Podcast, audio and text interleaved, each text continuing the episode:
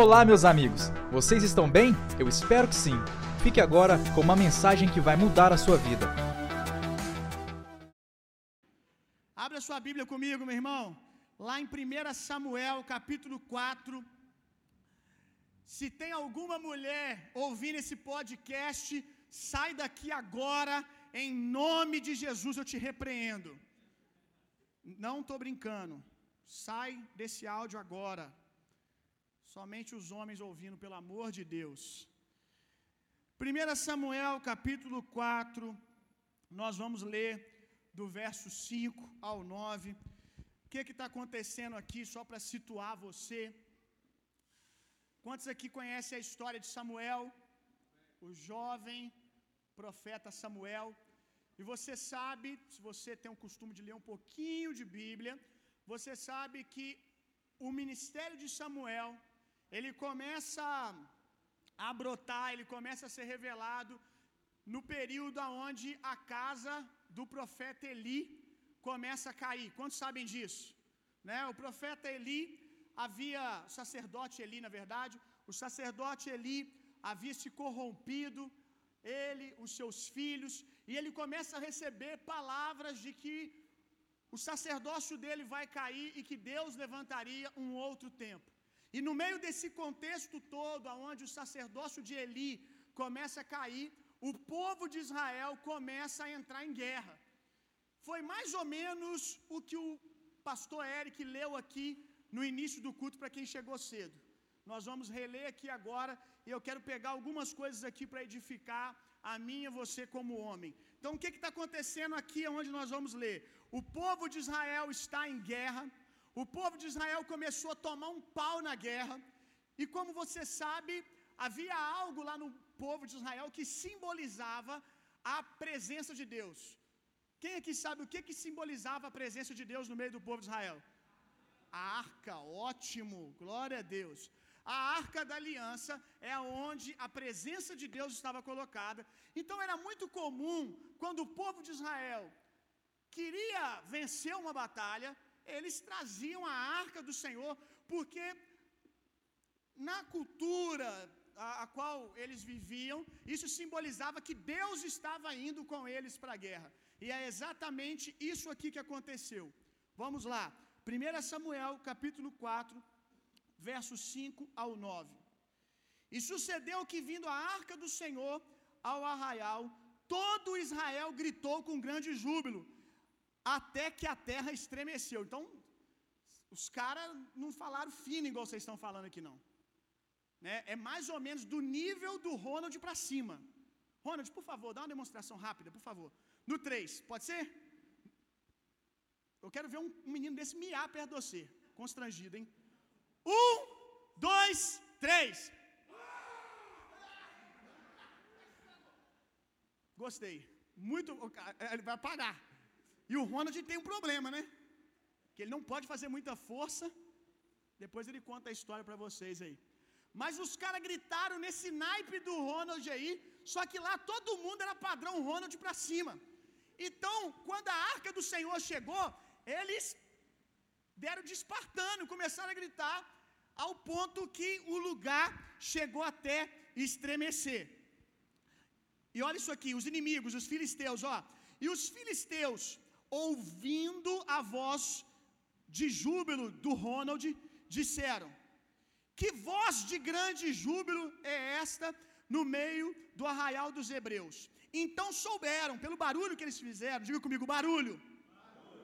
Então souberam, pelo barulho que eles fizeram, que a arca do Senhor havia chegado no meio deles. Verso 7. Por isso os filisteus se atemorizaram, porque diziam: Deus veio ao arraial. E diziam mais: Ai de nós, tal nunca jamais sucedeu antes. Os caras começaram a ficar com medo. Tamanho era o som e a gritaria que eles faziam porque a arca estava lá. Verso 8: Ai de nós, ai de nós, isso aqui é os inimigos. Ai de nós, quem nos livrará da mão desses grandiosos deuses? Estes são os deuses que feriram os egípcios, que to, egípcios com todas as pragas junto ao deserto. Aí o que estava rolando aqui é que quando os caras gritaram porque a presença chegou, a presença da arca chegou, eles começaram a ficar morrendo de medo. 99% ali ficou com medo, menos uma pessoa. A Bíblia não fala o nome desse homem, a Bíblia não fala o nome dele, mas alguém, preste atenção, alguém, enquanto os filisteus estavam tremendo de medo, se levantou, chamou, devia ser o Ronald, só que do lado dos filisteus. Tem o Ronald crente e esse aqui é o Ronald desviado. O Ronald lá do lado dos filisteus virou para os filisteus que estavam tremendo e disse assim: Esforçai-vos e sede homens. Virou para os caras, falou assim: Vira homem, gente. Vira. Esse aqui é muito precioso, cara. Eu estava há uns 20 dias atrás no meu devocional, no meu devocional em casa, com a palavra, e eu estava lendo esse texto aqui de Samuel, buscando outras coisas. Eu estava orando sobre a dispensação dos tempos, sobre a geração de Eli, a geração de Samuel. E de repente eu parei aqui. E eu fiquei chocado com a força desse texto. E, esse, e essa realidade aqui, essa realidade aqui desse texto, se parece muito, e eu vou pontuar isso daqui a pouco para você entender, se parece muito com a realidade que nós vemos nas, nas, nas igrejas hoje principalmente na nossa. Principalmente na nossa. O povo de Israel aqui, não os filisteus, o povo de Israel aqui ilustra bem o tipo de homem que nós temos hoje nas nossas igrejas, meu irmão. Você vai entender daqui a pouco. Esforçai-vos e sede homens, ó filisteus, para que porventura, preste atenção nisso aqui, para que porventura não venhais a servir os hebreus. Então diga comigo assim, moleque, vira escravo. Que porventura não venhais a servir os hebreus, como eles serviram a nós. Sede, pois, homens e guerreai. Sabe o que aconteceu aqui? A palavra desse cara aqui despertou os filisteus. Os filisteus amarraram a calça, entendeu? Subiram a calça, pararam de tremer a calça, a tremer as pernas e foram para dentro do povo de Israel. Sabe o que, que aconteceu? O povo de Israel, de Israel perdeu a batalha. O povo de Israel foi humilhado. Os filhos do sacerdote morreram. Aí você me pergunta, pastor, mas eles tinham a arca. Mas eles tinham a arca, pastor. E a arca simboliza a presença de Deus. Como esses filisteus conseguiram vencer o povo de Deus? Do mesmo jeito que o diabo vence muito homem hoje dentro da igreja. Porque falta ser homem. A arca estava lá, mas a presença de Deus não estava, porque eles já haviam se corrompido. Quando eu disse que, quando eu li esse texto, Jesus falou comigo: Ó, oh, isso aí, é com muita tristeza que eu falo isso. Isso aí é a maioria da sua igreja. São muito bons para fazer barulho. Que o povo de Israel aqui para fazer barulho, os caras eram fantásticos. Fizeram barulho que os caras até borraram a calça. Mas o problema é que era biscoito povilho. Só fazia barulho. E se tem uma coisa que as mulheres estão cansadas hoje, é de homens bom de bico, bom de papo, mas fraco de atitude, meu irmão. Fraco de atitude. Olha só, uma das coisas que eu mais ouço das jovens solteiras da nossa igreja é isso. Pastor, os caras não têm atitude. Eles são muito galãs no Instagram. Eles são muito galãs para vomitar masculinidade, eu sou homem, eu sou isso, eu sou aquilo, mas quando nós olhamos para a vida dos caras, eles não têm atitude, não têm postura de homem. E não é só as mulheres solteiras, não, meu irmão. É o tipo de coisa que eu ouço das mulheres casadas. O Eric sabe do que eu estou falando. O Eric sabe do que eu estou falando. Como que as mulheres, a única coisa que elas estão pedindo é, pastor, tem como você jogar um pó de mágica em cima do meu marido e ele virar homem? Quero muita coisa não. Eu só quero que ele vire homem. Só isso tá bom para mim. Só isso. É a realidade, meu irmão. No domingo, no domingo, a gente parece o povo de Israel quando a arca chega. No culto de domingo aqui todo mundo é espiritual. Eu olho assim, rapaz. Misericórdia, porque eu tenho informações que você não tem. Porque você olha assim, você vê os caras chapando, chorando, orando em línguas, dando cambalhota para trás. No domingo é uma barulheira que eles fazem que o diabo quase acredita. Que o diabo quase acredita, meu irmão. Mas quando chega na segunda-feira, eles são o povo de Israel diante dos filisteus que decidiram ser homens. Deixa eu te falar algo aqui. Você já, você já se pegou se questionando, porque tem um monte de gente que é ímpio, ímpio, e tem mais sucesso do que a maioria dos homens crentes que a gente conhece? Pensa aí. Será que você conhece? Talvez é o seu patrão, talvez é o seu amigo de trabalho, mais sucesso no casamento, mais sucesso, sei, em qualquer, qualquer área. Quem já olhou isso e falou assim, cara, o cara não é crente, cara. Os filisteus também não eram, não, venceram a guerra. Eles não tinham a presença que Israel deveria ter, mas eles tinham algo poderoso. Eles decidiram ser homens. Eles decidiram agir como homens. Eu tô cheio de ver gente que vomita que tem a presença, mas atitude de criança de moleque. Pois bem, ainda que com a presença de Deus, você vai viver a vida toda como escravo. Sabe por quê? Porque a Bíblia diz que aquele que é menino, em nada, isso na nova aliança, hein? Aquele que é menino, em nada se difere daquele que é escravo. Porque ainda sendo dono de tudo, ele não tem maturidade para receber a herança. Então, ainda que você tenha tudo da parte de Jesus, Jesus já liberou tudo para você, meu irmão. Você só vai acessar quando você começar a ter atitudes de homem. Vamos continuar. Outra coisa que ele diz: seja, além de ser homem, que ele diz antes aí, seja forte. Seja forte. Deveria ser sinônimo de masculinidade, né, gente? Não deveria, mas não é não. Deixa eu, deixa eu abrir meu coração para você aqui como pastor de uma realidade que talvez você não reparou ainda. Na maioria das atividades da igreja, sejam elas de trabalho braçal ou, por exemplo, um, um simples acampamento de carnaval, 70% das pessoas que comparecem lá são mulheres. Sabe a casa da Núbia que a gente está terminando agora?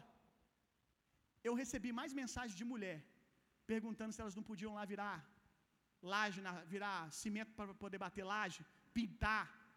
E quando eu falava assim, não, precisa não. Não, isso aí é melhor deixar para os rapazes fazer. Não, pastor, por favor, deixa a gente ir. Eu recebi mais mulheres se oferecendo para trabalhar na obra do que homem. Aí você pergunta por que, que as mulheres estão assumindo os, os pontos mais altos nas empresas, nos lugares de trabalho. Porque muitas delas estão sendo mais homens do que eu e você. E daqui a pouco a gente vai definir um pouco do que é ser homem. Seja forte, meu irmão. Seja forte e corajoso. Agora, um cara que tem a presença de Deus, a gente vai falar dele daqui a pouco. Um cara que tem a glória de Deus, a presença de Deus, e é forte e homem. Ninguém segura esse cara, não, meu irmão. Se um cara sem a presença de Deus apenas tendo postura de homem, ele já conquista. Imagina um cara que tem a glória de Deus, que tem a presença de Deus e é homem. O que, que esse cara não pode fazer? Aleluia.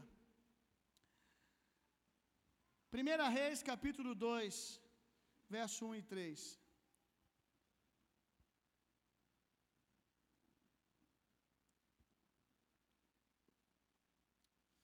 bacana, gente. Tá um silêncio. Tá, tá, o clima tá, tá meio tenso, né? Mas vai ficar tudo bem, irmão. Amém? Aleluia. Vamos lá. Não entendi, rapaz. Cadê, o, cadê os pica da galáxia? Já, já broxaram? Olha, gente, eu estou na introdução do sermão. Caramba, eu cheguei aqui achando que vocês iam ficar, sabe, firme, pica dura até o terceiro ponto, meu irmão. Os caras já broxaram. Ô, Ronald, tá, tá tranquilo ainda, Ronald?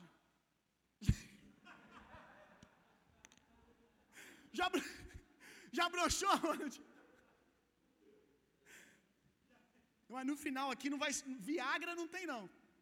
Mas a unção que tinha sobre Abraão, que fez o cara fazer um filho com 100 anos, vai vir nesse lugar aqui. Esses caras vão voltar macho para casa. Amém? Vocês vão voltar macho para casa, meu irmão. Vão voltar bruto. Dá um glória a Deus aí, só para parecer que eu não estou falando de você, que está tudo bem. Amém, irmão. Relaxa aí, meu irmão. Caramba, vou dar dois minutos para você se posicionar de novo aí. Dá, dá uma sentadinha direito aí. Você está se entregando demais, pô. Você já desfaleceu. Tem uns que já está assim a cadeira. O cara começou o culto, o cara estava assim, peitinho estufado, brutão, macho. Agora já está assim. Poxa, varão, deixa eu chegar no terceiro ponto do sermão. Amém? Vamos lá. Primeira Reis, capítulo 2, verso 1 a 3. Olha que texto lindo também. Aproximando-se os dias da morte de Davi, deu-lhe ordens a Salomão, seu filho, dizendo: Eu vou pelo caminho de todos os mortais. O que, que Davi está fazendo aqui, gente? O que está que que tá para acontecer, para melhor dizer? O que está para acontecer com Davi aqui, gente? Ele está morrendo. Ele está para morrer. Ele está diante do filho dele.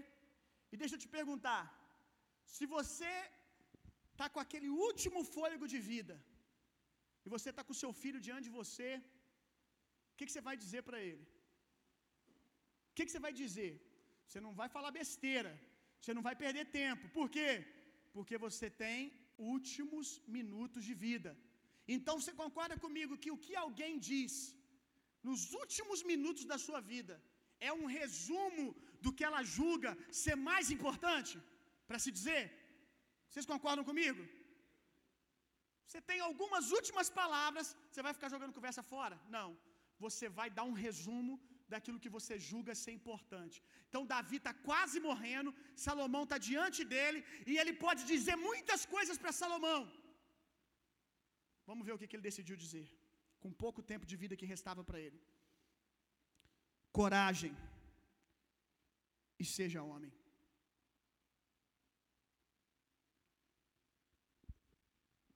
Coragem e seja homem. Já começa aqui. Coragem, isso é lindo demais, gente. Coragem, existe algo espiritual em ser homem, meu irmão. Existe uma herança que você acessa. Existe uma graça que você acessa no mundo espiritual quando você se comporta como um homem. Coragem, Salomão, e vira homem. O tema desse sermão, se você gosta de tema, é exatamente isso.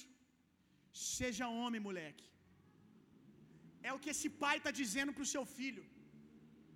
Vira homem, moleque. É a única coisa que eu desejo para você aqui nos últimos dias da minha vida. Davi poderia ter dito para Salomão: ore mais. Isso é importante? Sim ou não? Sim. Jejue mais. Isso é importante? Sim ou não? Sim. Poderia ter dito: ore mais, adore mais, porque ele era um adorador. Você vai ver que ele não vai falar de adoração hora nenhuma. Ele não vai falar de oração, ele não vai falar de jejum, ele não vai falar de adoração. Ele só diz: seja homem. Sabe por quê, meu irmão? Porque o que eu mais vejo é gente que ora, é gente que jejua, é gente que lê Bíblia, mas é um moleque com seus filhos e com as suas esposas. Que, que adianta, meu irmão? Vamos lá, dá um glória a Deus só para me saber que você está vivo ainda. O que, que adianta? Eu estou cansado como pastor aqui. O cara ficar aqui, chegar no final do culto. Pastor, eu estou jejuando essa semana. Eu estou fritando. E na mesmo na, no outro dia, no domingo, na segunda, a esposa me liga e fala que o cara está na pornografia, meu irmão. No domingo, eu vomito espiritualidade, eu vomito jejum, eu vomito oração, mas na segunda-feira eu não sou capaz nem de ser homem para controlar as minhas vontades, para honrar minha esposa. Você não faz ideia quantas ligações, quantos gabinetes eu faço por mês de esposas que a única coisa que elas estão pedindo é para que elas sejam únicas para os seus esposos. A única coisa que elas estão pedindo é para que elas não tenham que entrar no computador do marido, entrar no celular do marido e ver ali uma outra mulher que está dizendo para ela que ela não é o suficiente. Ei, meu irmão, eu conheço gente mundana que faz isso melhor do que crente. Vamos lá, meu irmão. É o primeiro culto, então a gente vai regaçar tudo, depois a gente constrói de novo. Há tempo de destruir, há tempo de construir. Hoje é para destruir, meu irmão. É para derribar, é para derrubar. É para mostrar que você não é tão pica dura quanto você acha que você é, não. Porque você está achando que, que a sua mulher fica tarada, que a sua pica dura. Sua mulher fica tarada com um homem que respeita e que honra ela, meu irmão. É isso que a sua esposa quer, rapaz. É isso que uma mulher quer. Um homem corajoso. Um homem que é homem que protege, que daqui a pouco eu vou definir algumas coisas sobre homem, mas vai pegando aí, que protege, que dá segurança. É isso que elas estão esperando, meu irmão. E é isso aqui, é isso aqui que Davi está dizendo para Salomão. E sabe qual foi o fim de Salomão? Você conhece. A Bíblia diz que ele se corrompeu por causa das suas muitas concubinas, por causa das suas muitas mulheres. O cara mais sábio do mundo esqueceu do conselho que o pai dele, o pai dele deu para ele: seja homem. Só que o que ele entendeu é o que essa geração entende. Essa geração acha que ser homem, ser viril, é, é, ser o cara da masturbação, é ser o cara da pregação. E talvez foi isso que Salomão entendeu: que era ser homem. Virilidade é sinônimo de um cara que pega muita mulher. E foi esse o fracasso dele. É um cara que tinha habilidade, Eric, para governar um palácio, ao ponto de uma outra rainha vir, olhar e falar: Você é incrível. Mas se corrompeu, se perdeu, porque esqueceu que ser homem não é ser capaz de ter muitas mulheres, mas ser capaz de honrar uma mulher. Vamos lá, meu irmão, dá um glória a Deus aí. Fica tranquilo, se a sua mulher está teimando, e está assistindo esse podcast, você pode dizer que ela, você pode ter certeza que ela está num chu que você não faz ideia. Sua mulher deve estar tá babando, orando em línguas agora, se ela está ouvindo esse podcast. Aleluia. Vamos continuar aqui. Aí depois que ele diz: depois de você virar homem, se comportar como homem, guarda os preceitos do Senhor teu Deus, para andares nos seus caminhos, para guardares os seus estatutos e os seus mandamentos e os seus juízos e os seus testemunhos, como está escrito na lei de Moisés, Moisés, para que prosperes em tudo quanto fizeres e por onde que fores. Por que, que ele diz seja homem antes, gente? Porque só alguém que é homem tem, tem capacidade e resiliência para poder permanecer contra as suas vontades. Porque menino é que faz o que quer, na hora que quer. Uma das características de alguém que é homem é que ele é capaz de fazer as coisas por um poder de decisão, não porque está com vontade, porque não está com vontade. Como eu ouço, pastor, meu marido não quer trabalhar, meu marido não quer fazer isso, ele não está com vontade. Falta só imaginar o beicinho do cara falando com a mulher. Ser homem, meu irmão, é o que você diz, está dito. O que você falou, está falado. Sentindo bem ou não me sentindo bem, seja homem. Eu andarei nos preceitos do Senhor, eu guardarei os seus testemunhos. Vamos só esquentar as coisas aqui. Se coloca de pé e vamos repetir isso aqui. Vamos repetir isso aqui, meu irmão. Aleluia.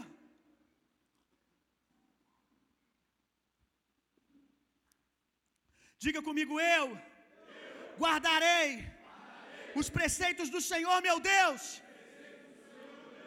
Eu andarei nos seus caminhos, guardarei os seus estatutos, os seus mandamentos, os seus juízos e os seus testemunhos. Por onde eu for, eu vou prosperar, porque eu guardo o mandamento, os preceitos do Senhor, e acima de tudo, eu serei homem. Aleluia. Pode se sentar, meu irmão. Quem está falando isso aqui? Quem está falando isso aqui é Davi, aquele jovenzinho, que mesmo tão jovem tinha postura de homem, mesmo tão jovem serviu seus irmãos que o humilhava. Aí um dia, o pai dele mandou ele levar queijo para os irmãos dele que estavam na frente de batalha. Quando ele chega lá, tem um gigante afrontando o exército de Deus. E aqueles que a sociedade tinha como padrão de masculinidade, uns caras fortes, barbudo, bruto, estavam nas trincheiras morrendo de medo. E o Davi, cerca de 16, 18 anos, não mais do que isso, um jovem ainda, meu irmão, tem uma atitude de homem, se levanta e diz: Quem é esse cara para afrontar o exército do Deus vivo? Por que, que Davi, tão novo, gente, Davi, tão novo, tinha postura de homem? Pensa na história de Davi. Cresceu como um rejeitado. Cresceu esquecido do campo pelo seu, pelo seu pai, pela sua mãe, por, uma, por diversos motivos a qual a maioria de vocês aqui já conhece. Então ele teve que aprender a virar homem, meu irmão. O sofrimento que às vezes a gente corre é o que nos forja. Eu preguei alguns cultos atrás aqui o que a palavra testemunha sobre Jesus, que ele aprendeu a obediência pelo sofrimento, pelas coisas que ele passou. E cara, o que eu vejo mais hoje são mulheres que trancam o dente e vão para cima para enfrentar situações como Golias. Como que é triste, meu irmão, ver que na maioria dos casamentos hoje, quem se levanta contra os Golias, que se levanta contra a família, na oração, no jejum, com lágrimas, com sofrimento, são as esposas. Ei, meu irmão, você sabe disso. Se hoje você não pode dizer que a, a vida de oração da sua casa é sustentada por você, se você não pode dizer isso, meu irmão, então quem está sustentando provavelmente é a sua mulher. Até quando a, a, as, as nossas mulheres vão orar mais, vão ler mais a Bíblia que a gente, vão ser as primeiras a gritar dentro de casa: não, nós não desfaleceremos, nós temos aliança com Deus. Esse grito tem que estar na nossa garganta, gente. Tem que estar ecoando, é do nosso peito, não é das nossas esposas, não. Davi foi forjado, meu irmão. E o problema hoje é que a sociedade não nos preparou para ser homem. A maioria dos voluntários que a gente recebe para servir nas nossas equipes, mais da metade são jovens. E quando os caras começam a servir, às vezes a gente fica bravo porque o cara não sabe pegar uma vassoura, não sabe torcer um pano. Aí um dia eu virei pro Eric e falei, Eric, a gente tem que ter paciência, cara. Sabe por quê? Porque a maioria desses meninos, a maioria desses meninos foram abandonados pelos seus pais na frente de um computador, de um PS3, de um PS4, aonde a única preocupação deles era se eles iam trocar de videogame até o videogame do ano. A conversa deles com 17 anos é se fulano zerou tal jogo. É o que eles fazem. Aí chega aqui no reino de Deus, graças a Deus pelo reino, meu irmão. A Bíblia diz que Deus adestra, presta atenção nisso aqui. Deus adestra as nossas mãos para a batalha. A casa de Deus, o ministério, precisa ser um lugar para que nós sejamos treinados por Deus, como num quartel-general, treinados para confrontos, para batalhas, forjado para conflitos lá fora. O desejo do meu coração a gente pega pesado com vocês aqui, porque o desejo do meu coração é que a gente esteja preparando vocês para a sociedade, gente. que a gente esteja preparando vocês para enviar vocês, por exemplo, para o mercado de trabalho, e que eles não devolvam você igual uma oferenda de manjar. Sabe quando a manjar não gosta da oferta, o que, que ela faz? Ela devolve tudo esbagaçado para a beira da praia. E muitas vezes a oferta que a igreja dá para o mundo, a gente recebe assim. Alguém liga. O Eric sabe disso.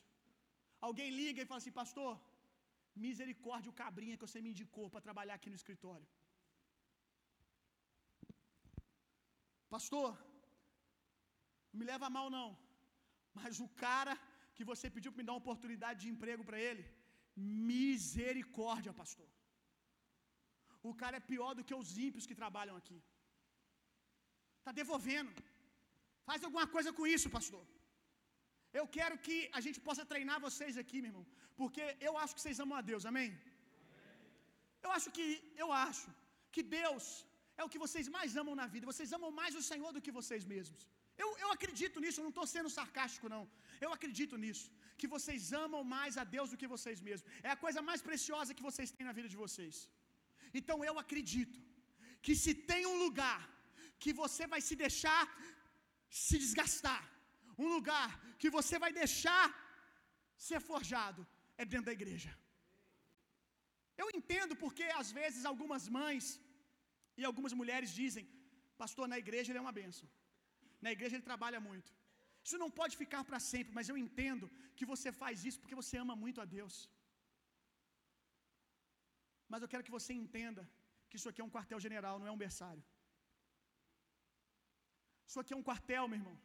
Isso aqui é um campo de treinamento, não é um berçário para você ficar três anos, quatro anos, cinco anos como cristão e até hoje a gente tem que ficar ajeitando a sua chupetinha, porque senão você chora, faz pirracinha, bate o pé, porque o pastor não te cumprimentou, porque ele te ligou e não supriu suas expectativas, porque na visita ele não supriu suas expectativas e você faz beicinho, meu irmão, é difícil demais. Ligação de mulher falando, pastor, o meu esposo está chateado com você. Aí eu penso, meu Deus, eu devo ter feito algo muito sério. Pastor, ele não quer ir na igreja, porque tal dia você cumprimentou Fulano e não cumprimentou ele. A vontade de perguntar é: se é casado com um homem ou com uma mulher? Não dá nem para falar como que é uma mulher, não, gente, porque as mulheres dão show. É uma vergonha isso, meu irmão. Uns caras com barba na cara, chorando porque eu não dei um abraço. Será que eu sou tão bonito assim? Caramba, meu irmão, que coisa mal resolvida é essa, cara? Com certeza você não faz o meu tipo. Eu gosto de cara louro do olho azul. Não estou vendo nenhum aqui agora. Você não faz meu tipo, não, meu irmão. Isso aí, diga. Isso, isso é um livramento, cara. Você tem que glorificar. Talvez você faça o tipo do Samuel. Samuel ele pega qualquer coisa. Samuel, Samuel, Samuel tem essa fama. Né, Samuel? Falando de machado. Falando de machado. A gente está num trabalho de libertação com Samuel, gente. Forte. É, infelizmente, uma das maldições que ele carregava, a gente não conseguiu quebrar ainda. Já passamos ele no Vale do Sal Grosso. É, já fizemos de tudo, meu irmão. Mas a maldição do machado a gente não consegue tirar dele. Não pode ver um pau em pé que ele quer derrubar. Tá repreendido, né, Samuel? Ele ficou, ele ficou com vergonha. Galera, tem como vocês orar pelo Samuel no final do culto, por favor? Olha só, gente. Até quando a gente vai ter que lidar com isso, cara? Esse culto de homens aqui é para mudar essa realidade, meu irmão. Esse culto de homens aqui é para que nas programações da igreja a gente tenha o orgulho de bater o olho e ver que os caras, quando vê uma mulher fazendo algo desgastante, eles vão correr. Não, não, não. Deixa eu fazer. Deixa eu te ajudar. Que a maioria das programações da nossa igreja vai ser composta por homens. Amém? Acampamento, os primeiros a buscarem a Deus são os homens. Se vai ter uma programação de oração, a maioria, porque deveria ser assim. Quem que é o cabeça do lar? Você, meu irmão. Quem então tem que mais orar? A boca está onde, infeliz? A boca está onde? Na cabeça. Então quem mais deve orar? Quem mais deve proclamar a palavra dentro de casa? Você, meu irmão. Você deve ocupar as reuniões de orações. Uma coisa cultural, hein, que eu vou te falar aqui. É uma denúncia isso. É cultural. Círculo de oração. Parece que orar é coisa de viado. Sério. Porque círculo de oração não tem homem. E isso eu não estou falando de igreja moderna, não. Eu estou falando de igreja tradicional. Para para pensar. Quem aqui tem mais de 10 anos de igreja? Vocês concordam comigo? Que eu estou falando besteira, gente? Que círculo de oração é quase que se o homem chega lá, alguém fala, é viado. Porque o homem não vem orar aqui. Olha que absurdo. Olha que denúncia a nosso respeito, meu irmão. Está dizendo que as mulheres gostam de orar e que os homens não. Quando cabeça do lar sou eu e você. Aonde a boca devia estar mexendo, estabelecendo o governo de Deus pela oração, pela proclamação da palavra, é você. Mulheres que, se não se posicionarem para falar a respeito dos seus filhos homens, das suas meninas dentro de casa, não tem um marido para fazer isso. Estabeleça um padrão, meu irmão. Seja homem, sabe por quê? Você que tem uma filha moça, seja homem, meu irmão, para que a sua filha tenha um padrão altíssimo na cabeça dela. Para que quando um carinha bonitinho, marombadinho, todo bacaninha, rato de academia, com bico doce, chegar para falar com a sua filha, chegar para jogar uma conversinha com a sua filha, ela vai falar assim: Cara, você é até bonito. Você é mais bonito que o meu pai. Isso não é difícil. Mas falta-lhe uma coisa, cara. O meu padrão de homem é muito alto. O meu padrão de homem é muito alto. Você não atende o padrão a qual eu conheço. Falta muito. Porque eu não vou abrir mão do homem que eu tenho em casa para ter um mal acabado igual você, meu irmão. Aí você não vai precisar ficar mandando filho mais velho ficar tomando conta de filha sua. Você não vai ficar precisando dar showzinho no Instagram, showzinho na porta do colégio da sua filha, tendo que falar alto, gritar, fazer acontecer, porque ela não tem um padrão estabelecido, agora você tem que ficar gritando para ver se ela ouve. Vamos lá, meu irmão. E você que é filho de rapaz, pelo amor de Deus, dê um homem para a sociedade, meu irmão. Está em falta.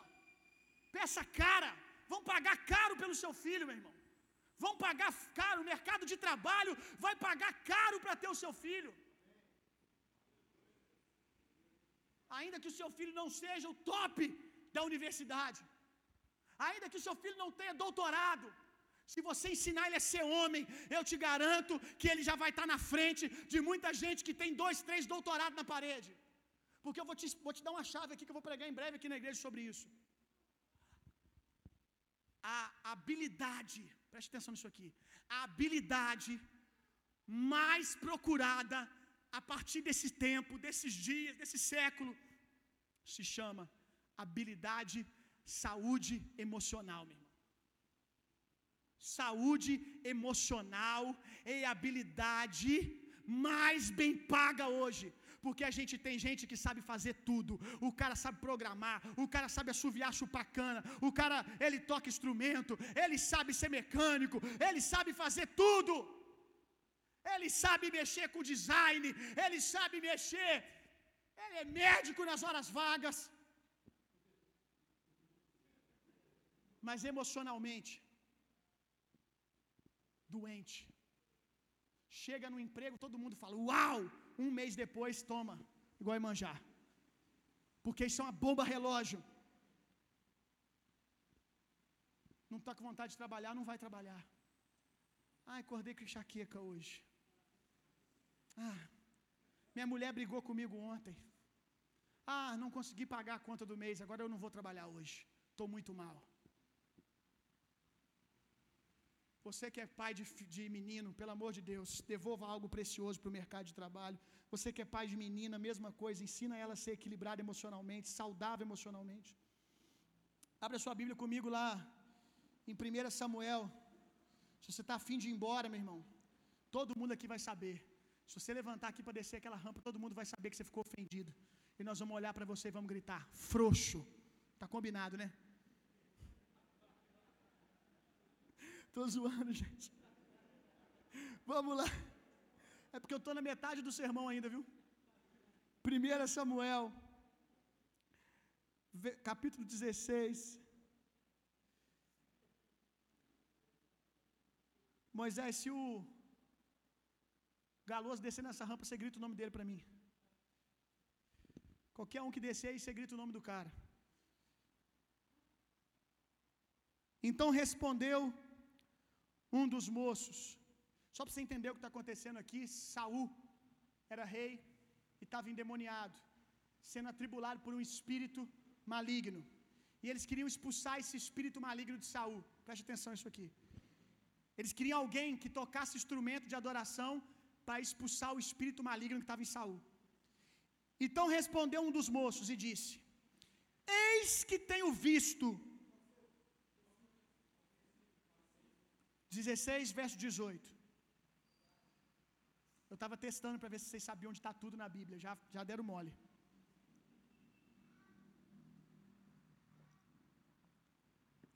Verso 18. Então respondeu um dos moços e disse: Eis que tenho visto. Ah, meu irmão. Que o mundo possa dizer isso, meu irmão, daqueles que nós estamos treinando aqui hoje. Quando precisar de alguém para fazer alguma coisa, quando precisar de um mecânico, quando precisar de, não sei, pensa aí na sua profissão. Quando precisar de alguém para ajudar na igreja, precisar de alguém para socorrer em alguma situação, que alguém pode dizer: Eu tenho visto um cara, eu tenho acompanhado um cara, eu tenho visto alguém que tem dado frutos preciosos, eu quero indicar ele. Eu não vejo a hora da gente ter orgulho de indicar os homens da igreja para as coisas. Filho de Jessé, o Belamita, olha isso aqui. Que sabe tocar, diga comigo, sabe tocar. Cadê o pessoal do louvor aí? Levanta a mão.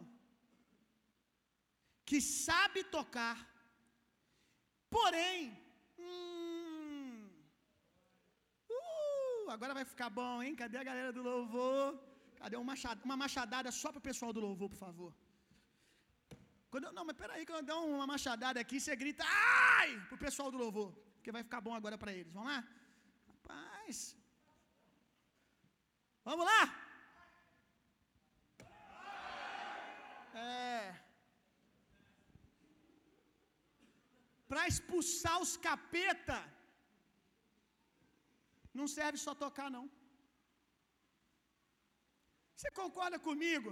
Você concorda comigo que gente que tocava instrumento em Israel não faltava? Porque o negócio para ter em cada canto que você vai é músico, né, gente? É igual um rato saindo de bueiro na madrugada. Tem hora aqui que eu estou conversando com alguém, alguém fala: Ah, fulano toca instrumento. Rapaz, outro dia me falaram que o Diego toca baixo. Olha só, rapaz. Parece que o único que não toca instrumento nessa igreja aqui é só o pastor. Na hora de expulsar o demônio, chama alguém que toca. Ele diz assim: Conheço um cara que toca bem. O cara é um exímio ministro de adoração. Só que não é só isso, não. Porque tocar tem um monte. Tocar que toca tem um monte. Aí ele diz assim: Vamos lá. É valente e vigoroso.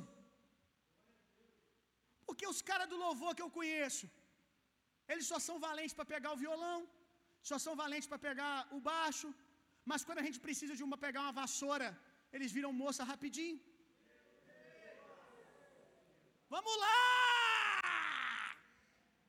Mas serve para você que é ministro em qualquer outro departamento também. Diga, ai, você achou que não ia sobrar para você? Porque os caras que eu conheço, eles são muito bons ministros, sabe?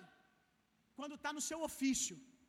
Mas quando você precisa, quando a infraestrutura precisa de alguém para simplesmente pegar, varrer, ficar na portaria, tomar conta de um negócio, limpar um trem, rapidinho a voz afina.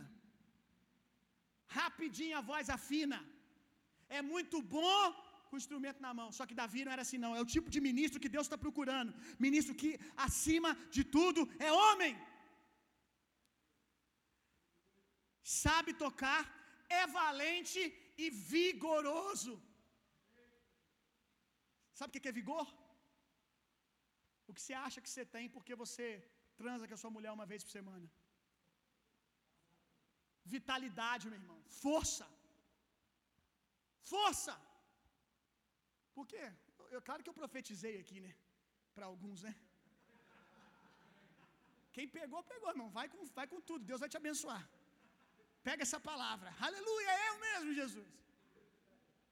Tem gente, gente, eu vou falar disso daqui a pouco, muito homem por aí que está achando que, que a mulher dele acha ele um vigoroso só porque ele transa.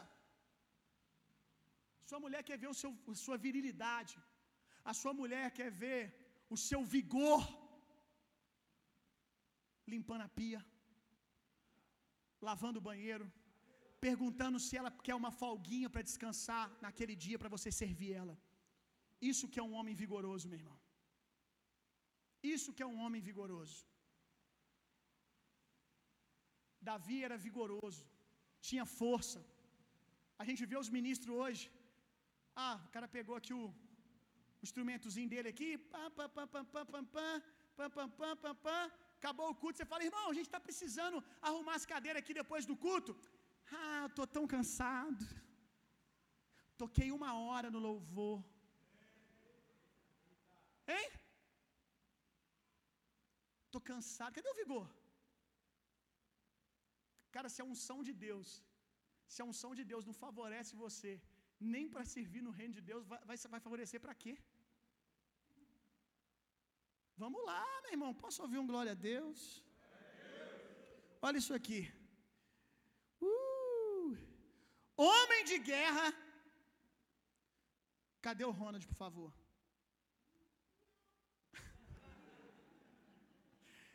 Deixa para um outro dia, né, Ronald? Homem, homem de guerra, olha isso aqui. Sisudo nas palavras e gentil na presença. Cara, isso aqui. A minha esposa, enquanto o filho, meu filho estava sendo gerado dentro dela, o Tito, ela começou a escrever um caderno de profecias sobre a vida dele sobre coisas que ela ia orando, ela ia sentindo que ela podia profetizar. E uma das coisas que ela profetizou é exatamente essa passagem aqui: que o meu filho seja sisudo nas palavras e agradável em aparência. E logo no comecinho, você vai lembrar que eles estão mais tempo, estão perto de mim. Quando o Tito vinha na igreja, todo mundo, ah, pastor, esse menino tem uma cara fechada, né?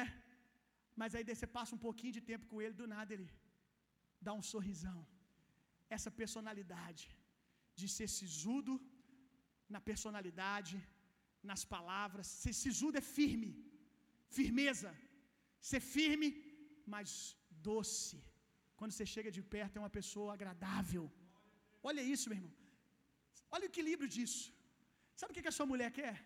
A sua mulher quer um cara que seja firme nas palavras. E aqui, meu irmão, eu não estou falando de falar grossinho, não. Eu estou falando de ser homem que tem fala e cumpre. Que palavra sua não dá curva. Mas tem gente que acha que ser firme nas palavras é ser grosseiro, falar alto, gritar dentro de casa, ser ríspido com a esposa. E olha, que, olha o equilíbrio de Davi. Ele era firme e sisudo nas palavras, mas tinha um rosto agradável. Qual é o tipo de rosto que a sua esposa tem visto em você? De um brutamonte, você acha que ser homem. Que a gente tem uma definição de ser homem muito errada, gente. Quanto mais brutão for o nosso rosto, e eu nem estou falando do Eric, não, porque o Eric é muito doce. Basta você chegar perto que você vê que ele é como um kiwi. Por fora ele é peludo, mas por dentro é macio.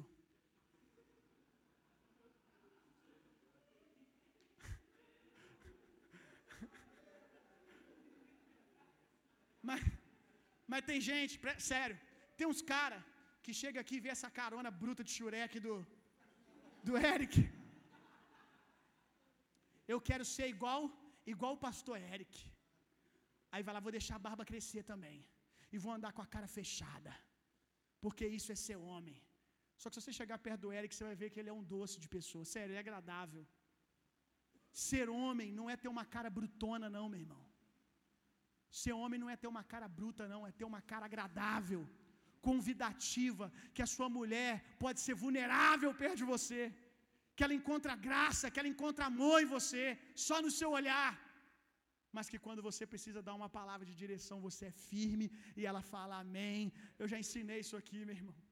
A minha esposa sabe que se eu falar que eu orei e que Deus falou comigo, pode ser a maior doideira, sem pé e sem, sem cabeça. Se eu chegar para minha esposa e falar assim, amor, eu estou pensando em fazer isso, isso e isso. Às vezes ela vai, não amor, mas isso, isso, isso e isso. Se eu falar assim, amor, eu já orei. E Deus falou comigo, amém. Ela vira para mim e fala assim, então amém. Porque ela sabe que eu sou um homem de oração, meu irmão.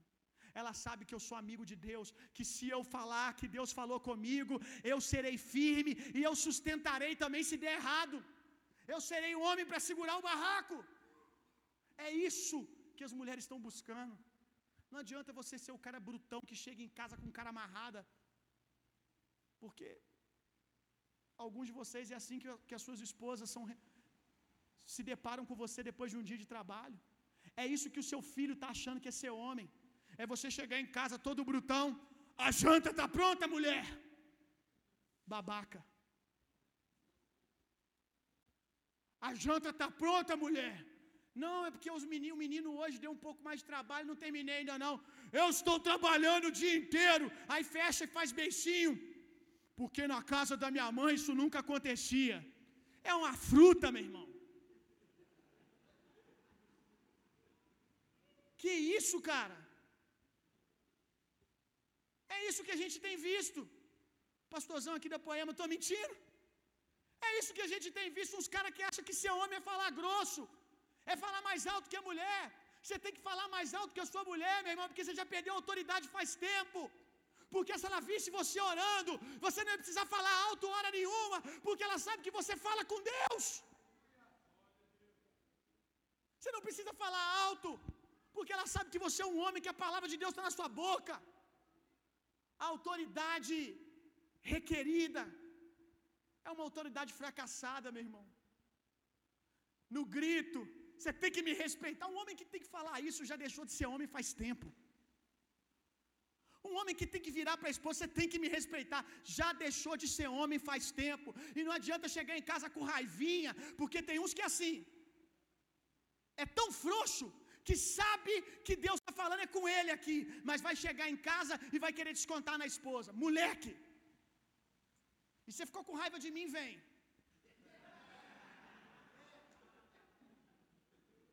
Pode vir tranquilo. Pode vir tranquilo. E ó, machado não é o melhor que a gente tem, não. Que o pastor aqui até porte de arma ele tem. Se precisar, a gente conversa. Se não der certo na bala, a gente expulsa o capeta, que ele também está endemoniado. Né? Irmão, os caras saem daqui e vai esculachar a mulher. Porque eu tive que aguentar desaforo lá na igreja. Tive que aguentar desaforo. Porque o pastor fala, falou lá de mulher que o marido tem que ficar pedindo para respeitar. A partir de agora eu não vou pedir mais, não.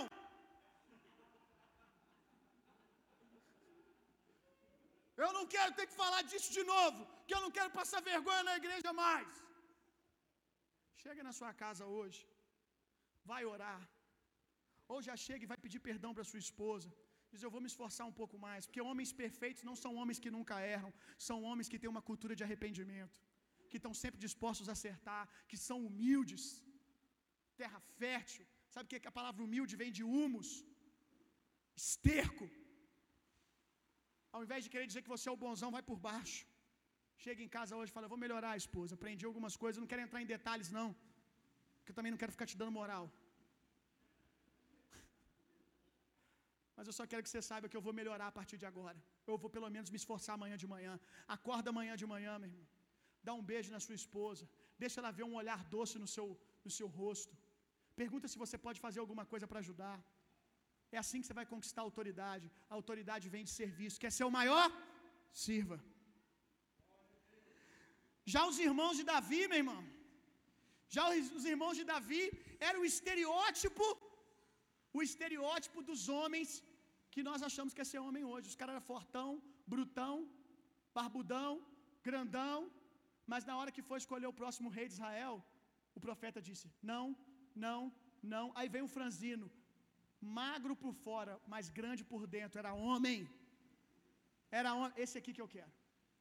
Esse aqui que eu quero. Porque esses outros aí é igual o biscoito de polvilho lá do povo hebreu. Só faz barulho. Se pegar uma agulha e botar aí, não sobra nada. Esse é o tipo de homem que Deus está procurando para governar, meu irmão. Aleluia. Efésios capítulo 3, verso 13.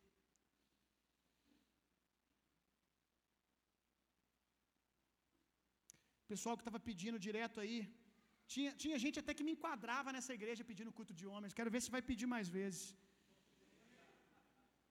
Hein, pastor? Porque na igreja tem culto de mulheres e não está tendo culto de homens. A gente precisa de um culto dos machos. E engraçado que desses que pede, pelo menos uns seis, sete nem está aqui. Mas para ficar me enchendo a paciência para pedir culto de homens, fica. Efésios 2,13.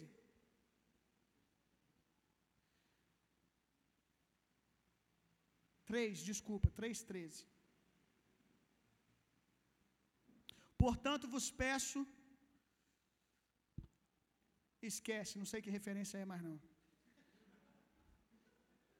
Vê se acha que é Efésios 4. Ainda bem que eu leio Bíblia, né? Efésios 4,13. Vamos lá. Até que todos cheguemos à unidade da fé, ao conhecimento do Filho de Deus. Diga comigo, homem perfeito. Quem que é o homem perfeito? Jesus. Jesus é o homem perfeito. Você quer saber o que é ser homem? Olha para Jesus. Eu fico doido com Jesus, pastor. Eu fico doido com Jesus, sabe por quê? Porque Jesus, ele virava para os caras, para a multidão, e às vezes ele falava palavras duríssimas no seu conteúdo. Duríssimas. Mas a multidão permanecia lá com ele, sabe por quê? Porque ao mesmo tempo que ele era firme nas palavras, ele tinha um rosto doce, agradável. É lindo isso, meu irmão. Isso que é ser homem. Olha para Jesus. A Bíblia diz que o casamento tipifica Cristo e a igreja. Como Cristo se deu por nós, o convite é para que nós nos demos pelas nossas esposas, você pela sua futura esposa. Então, ser homem não é ser um cara que sabe todas as posições sexuais possíveis, mas é um cara que serve a esposa, meu irmão. Isso é o varão perfeito. Deixa eu dizer uma coisa para você, meu irmão. Você tem que tirar da sua cabeça o padrão de homem que essa sociedade te deu. O padrão de homem que a sociedade te deu é dos filmes pornográficos que desde a sua adolescência você consumia. Eu digo consumia porque no nome de Jesus, se você chegou aqui consumindo, você não consome mais. Porque você ama a sua esposa. Mas esse é o padrão, vocês concordam comigo que é isso que a maioria dos pais ensinaram para nós? Sim ou, sim ou não, gente? Gente, eu não sei vocês, mas eu já cansei de ouvir. Eu cresci na minha adolescência ouvindo os pais dos meus amigos falando assim: quando fizer 18 anos, eu vou levar ele no puteiro. Para ele fazer a transição de menino para homem. Aí o cara vai lá, toma uma coça das meninas, sai de lá até bambo. O pai olha e fala: É homem. E o infeliz acredita, o idiota. E sai dali agora, porque ele foi lá se deitou com duas, três meninas, às vezes com meninos também, porque costuma acontecer. Está empolgado, né? Diga, diga, está amarrado. Aí sai de lá. Quando ele sai de lá, sou homem. E a gente vai tocando a vida com isso na nossa cabeça, achando que ser homem é você chegar e fazer uma mulher gemer. Que isso quer ser homem. Que ser homem é você transar com a sua esposa e no final olhar, hoje eu mandei bem pra caramba. Acha que isso quer ser homem, meu irmão? Porque a gente foi educado assim.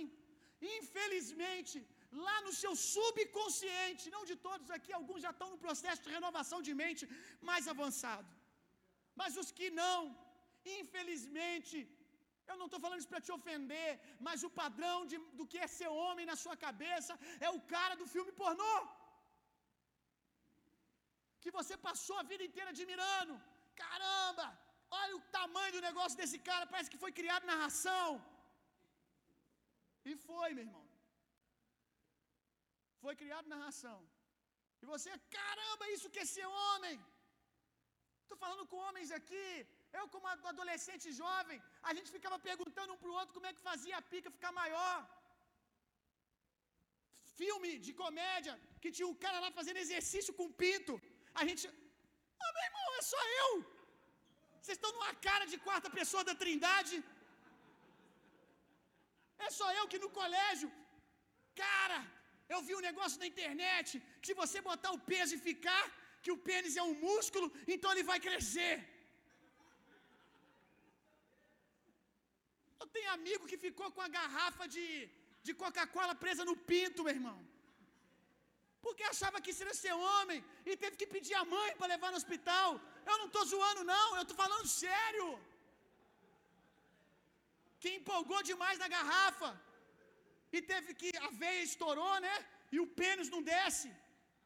E teve que pedir socorro para a mãe. Imagina a mãe levando o menino com a garrafa no pinto. Por quê? Porque a gente aprendeu que isso é virilidade, gente. A gente aprendeu que isso é virilidade. Que isso quer ser homem. Meu irmão, a gente tinha uns negócios de medir a mão para saber o tamanho do pinto.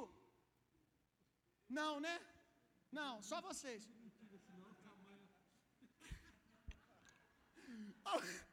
O pastor aqui, o pastor falou que é tudo mentira, porque se fosse o tamanho, a mão dele desse tamanho.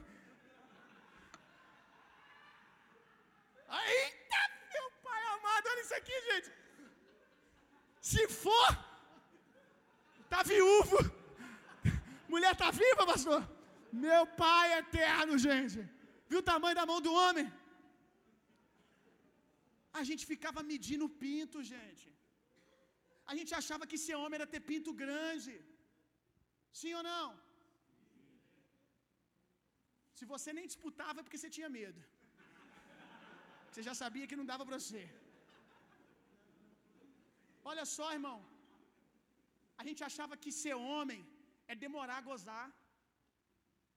O cara que demorava mais a gozar, que no meio da conversa falava que ficou lá de pau duro mais tempo, era o cara que era homem. Pelo menos ele se achava que era homem por causa disso.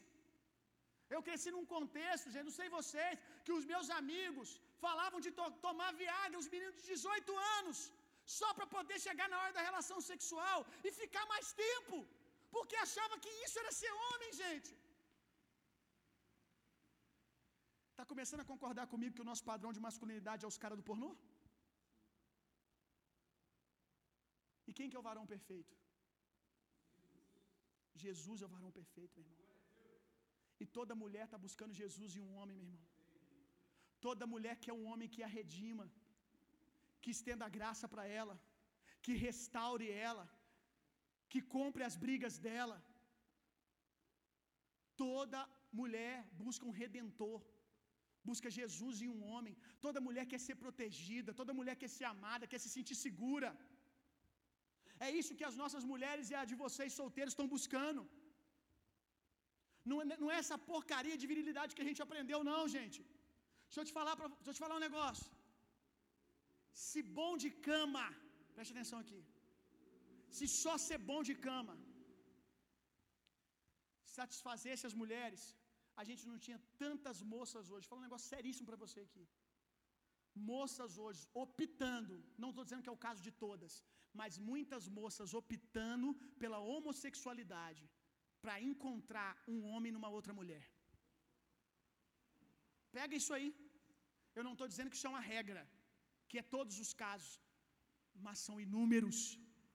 Moças que, depois de decepções amorosas, aonde o pica das galáxias era o carã, o cara, o carão da, da, da pornografia, mas não podia servir não era doce, não trazia segurança, e pega um toco, pega outro toco, pega outro toco, pega outro toco, cansei de homem. Cansei de homem. E vai arrumar uma moça que tenha mais postura de homem do que eu e você. Postura de homem como? Vai ver a vida da parceira homossexual, como é que é? Como é que traz segurança? Como é que se você for conversar com ela, tá arriscado até tu falar fino. Diante da postura que tem. Tô falando mentira, gente? O negócio é sério, cara.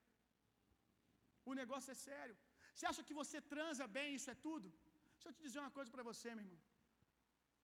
Transar por transar, eu quero te dizer que essas moças fazem melhor do que você. Tudo bem, né? Porque elas fazem a prova com gabarito, né? Aí fica fácil também. Só para quem, tem, quem é inteligente que pegou. Com um caderno na mão fica fácil, né? Mas sexo por sexo, elas vão encontrar, meu irmão.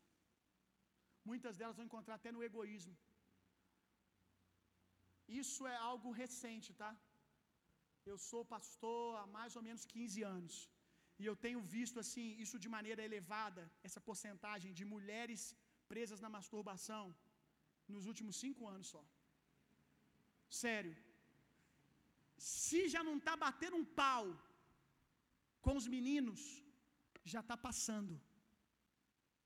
A quantidade de moças aprisionadas na masturbação não é brincadeira, meu irmão. Tudo isso para se proteger. Tudo isso porque, já que eu preciso de prazer, eu vivo isso sozinho. Porque se eu tiver que ter isso com alguém, pode ser mais um babaca. Para e pensa.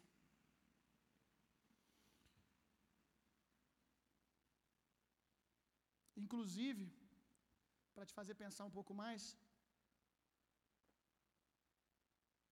você que às vezes fica incomodado com os rapazes que chegam aqui na igreja lutando contra a homossexualidade, porque tem muitos, graças a Deus, amém?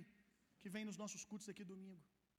Alguns ainda estão apenas simpatizando com Jesus, outros já me testemunharam que estão lutando contra a prática, então eu já vejo Jesus neles.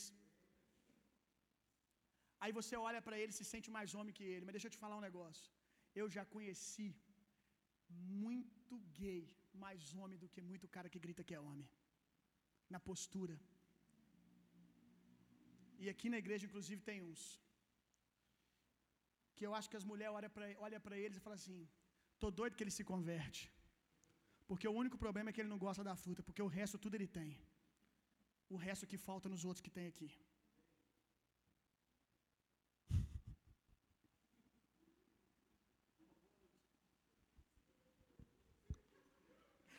É forte, né, mano?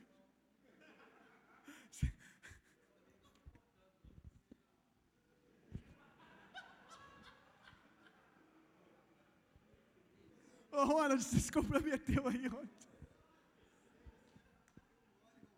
Ô, Ronald, ficou ruim, cara. Ficou ruim, cara. Ô, gente, eu tenho que ajudar o Ronald. Como pastor dele, eu quero. Não, não posso botar a mão no fogo, não.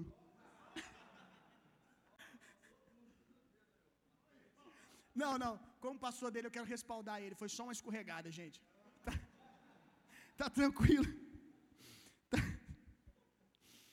Aleluia. Último texto que a gente vai ler. Quero falar sobre homens de verdade. 2 Samuel, capítulo 23. Ai, que delícia, meu irmão. Que ambiente gostoso. Amém? 2 Samuel,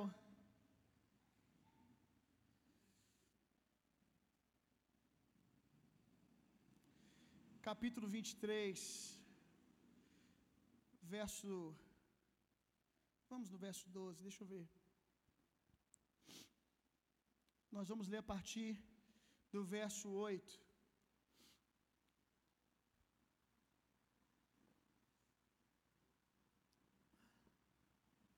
Acharam aí? Digam um amém de macho. É sério, eu quero ouvir vocês falando amém no culto de domingo, gente. Amém? Eu quero ouvir vocês glorificando a Deus no culto de domingo. Eu não quero ficar ouvindo só as mulheres aqui orando, glorificando a Deus, não. Eu quero ouvir o som da voz dos homens dessa igreja. Se os nossos filhos precisarem olhar para um padrão do que é ser de Deus, que eles possam olhar para nós também, não só para as nossas esposas, meu irmão. E estes são os nomes dos poderosos que Davi teve. Olha isso aqui, que coisa linda. Três homens. Ó, Galoso já falou assim: Galoso. Não, ninguém aqui ia ter um nome desse, não. Galoso.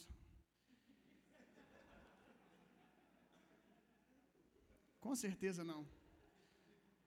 Aqui é Paulão, Josebe, é, Eliezer, Carlão. Estes são os nomes dos poderosos que Davi teve. Josebe Bacebete, filho de Taquemone, o principal dos capitães. Este era Adno, o esnita, que se opusera a oitocentos homens e os feriu de uma só vez. Pensa num cabra, hein? Esse era brutão mesmo, meu irmão. Esse machado aqui não servia para ele, não. Cara feriu 800 homens de uma vez só. E depois dele, Eleazar, filho de Dodô, de Dodó, filho de Aoi, entre os três valentes que estavam com Davi, quando provocaram os filisteus que ali se ajuntaram à peleja, quando se retiraram aos homens de Israel. Ele se levantou e feriu os filisteus até cansar a mão, e ficar a mão pegada à espada. Naquele dia o Senhor trouxe grande livramento ao povo. Está dizendo que o cara matou tanta gente durante o dia, tanta gente, que o suor e o sangue das pessoas que ele matou, o suor dele e o sangue das pessoas fez com que no final do dia a mão dele ficasse agarrada na espada. É bom ou não é? Hein? Imagina, tentar soltar a mão e estar tá agarrado. Terceiro, e depois dele Samar, filho de Agé, o Erarita, quando os filisteus se ajuntaram numa multidão, onde havia um pedaço de terra cheio de lentilhas, e o povo fugira diante dos filisteus, este pôs-se no meio daquele pedaço de terra e o defendeu e feriu os filisteus, e o Senhor operou grande livramento. Esse aqui, o Samar, havia um pedacinho de terra, provavelmente era até mesmo da sua família, e ele se pôs na frente desse pedaço de terra e falou: Na minha casa vocês não vão saquear. O que o Senhor me deu, a provisão do meu lar, vocês não vão saquear. Bateu o pé e ficou ali. Eu estou disposto a morrer pela minha família. Eu estou disposto a dar minha vida aqui até o final desse dia, mas entregar de mão beijada o que o Senhor deu para mim, para minha casa, eu não entrego não. Eu quero usar esses homens para apontar três características de uma masculinidade, de uma virilidade bíblica. Josebe, o que matou 800 homens de uma vez só. Homens de verdade, homens valentes de Deus, não tem medo de muitos desafios, meu irmão. Muitos desafios são como que para ele um desafio só. Muitos problemas são como que para ele um problema só. A vida de homens de Deus é proteger as suas esposas, meu irmão. Apareceu um problema, dois, três, quatro, cinco, seis, oitocentos. Pois com uma lança só, no nome do Senhor, eu vou atravessar todos esses problemas. Segunda característica, Eliezer, homens de Deus, não param até que eles tenham terminado. Homens de Deus são constantes. Ainda que no final do dia a espada esteja grudada na mão, tamanha foi a intensidade que ele teve que imprimir na espada, eles não param. Homens de Deus não são. Deixa eu usar uma palavra aqui. Não, essa servia, mas são obstinados, mas o que eu vejo hoje é uns cara muito emocionado. Sabe? uns cabrinha muito emocionado. Quando eu chegar para você e falar assim, cara, você é um cara muito emocionado, você já sabe. Tudo é na base da emoção, gente. Se eu quero, tô com a espada na mão. Se eu tô com pouca vontade, eu solto a espada, eu volto amanhã. Homens de Deus não param até que tenham terminado. Deixa eu dizer uma coisa para você. Eu nem todo dia quero vir pregar para vocês aqui não, gente. Tem dia que eu quero ficar em casa. Tem dia que eu tô mal. Tem dia que eu não quero. Tem dia que eu não quero ir lá na obra da Núbia. Tem dia que eu não quero. Tem dia que eu não quero ficar com meu filho. Mas é preciso e eu tenho que ficar.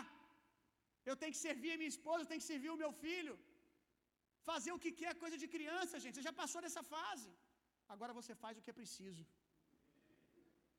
Isso é ser homem, meu irmão. Pegar e ir até o final. Inconstância é coisa de criança. Emocionalismo é coisa de criança. Fazer as coisas quando a nossa emoção está cooperando é bom demais, né, gente? Bom, não é? Tem dia que eu estou apaixonado em ficar com meu filho. Esse é muito bom. Quem aqui é pai? É muito bom, né? Quando você está naquele dia que você quer estar tá com seu filho. É, é prazeroso? É maravilhoso. Tá aqui com o garotão dele. Está aqui com o menino dele. Agora, para ver se só eu que sou ruim. Às vezes. É todo dia que você quer? Tem dia que você sai, chega cansado. Aí você tem que dar um sorrisão, brincar. Você quase que joga o brinquedo assim, ó. Você joga o brinquedo e torce pro menino ficar lá no outro canto brincando, mas ele volta. Parece que eles sabem que você está cansado, meu irmão. O dia que você está de boa, é quer brincar sozinho. O dia que você está cansado, o Tito, eu, eu, eu, eu, eu tenho suspeita que, que ele, vai, ele vai, vai ser um avivalista lá na. Como é que é o nome da sua empresa lá que você saiu? Na Energisa, porque vai gostar de um fio. Fio e luz. Ele vai trabalhar na Semig ou vai trabalhar com show. Não sei. Não pode ver luz e fio. Gosta de brincar com fio. Dá um monte de fio para ele e fica lá brincando. Intertido. Agora, o dia que eu estou cansado, que eu dou os fios, ele joga de volta no meu peito. Eu falo, ah, não acredito. Aí eu vou na gaveta e pego uns fios com cor diferente. Não quer. Aí quer colo, quer brincar comigo. Aí é o dia que a gente está cansado, mas a gente faz sem, a gente faz sem vontade. Está entendendo? Eu vou usar uma palavra que a gente está no culto de homem, sem aquele tesão, sem aquela paixão. Você faz porque tem que ser feito. É isso, meu irmão. Não dá para você continuar fazendo as coisas só quando você está emocionado. Tem dia que eu brinco com meu filho que eu até choro, gente, de alegria, emocionado de ver como é que meu filho está crescendo, as coisas que ele faz. Agora tem dia, meu irmão, que eu choro de raiva. Tem dia que eu choro de raiva, meu irmão. Que por dentro eu estou. Mas eu tenho que estar tá lá servindo meu filho, minha esposa, meu irmão. Porque a gente tem esse mimimi, né? Mas eu não sei você, mas as mulheres que eu conheço, elas não são assim, não. A mulherada, meu irmão, pode estar tá chorando, mas estão lá servindo. Samar, homens que trazem segurança e protegem as suas famílias a qualquer custo. Que se põe diante daquilo que o Senhor deu em oração, em jejum, em sacrifício e renúncia e fala: O que o Senhor me deu, ninguém vai levar. Agora eu vou te contar uma curiosidade sobre esses três homens. Sabe quem esses homens já foram? Endividados de Israel. Endividados. Homens que eram excluídos. Você pode perder tudo, meu irmão. Você pode perder dinheiro, você pode perder oportunidades, você pode perder faculdade. Só não deixa de ser homem, porque se você for homem, você vai conquistar tudo uma, duas, três, quatro, cinco, seis. A graça de Deus vai favorecer você. As mulheres não estão buscando segurança em dinheiro, não, meu irmão. Esses caras aqui eram os endividados de Israel. Mas porque eles tinham hombridade, eles fecharam a cara, pegaram junto com Davi e se tornaram valentes. As mulheres não estão buscando um cara que dá segurança financeira, não. Elas estão buscando, primeiramente, um cara que dá segurança emocional. Porque elas sabem, meu irmão, toda mulher sabe que se um cara é equilibrado emocionalmente, ele ter dinheiro para sustentar um lar é uma questão de tempo. É uma questão de tempo. Não estou falando de ser rico, não. De trazer segurança é uma questão de tempo. Eclesiastes 9, 9.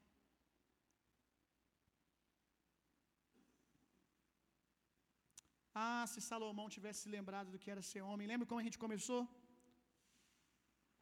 Olha a fala dele aqui, gente.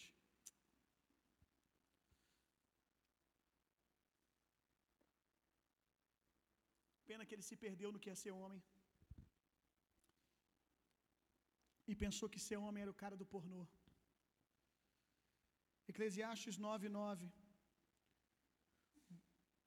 Goza a vida com a mulher que amas todos os dias da tua vida, os quais Deus te deu debaixo do sol, todos os dias da tua vaidade, porque esta é a tua porção nesta vida.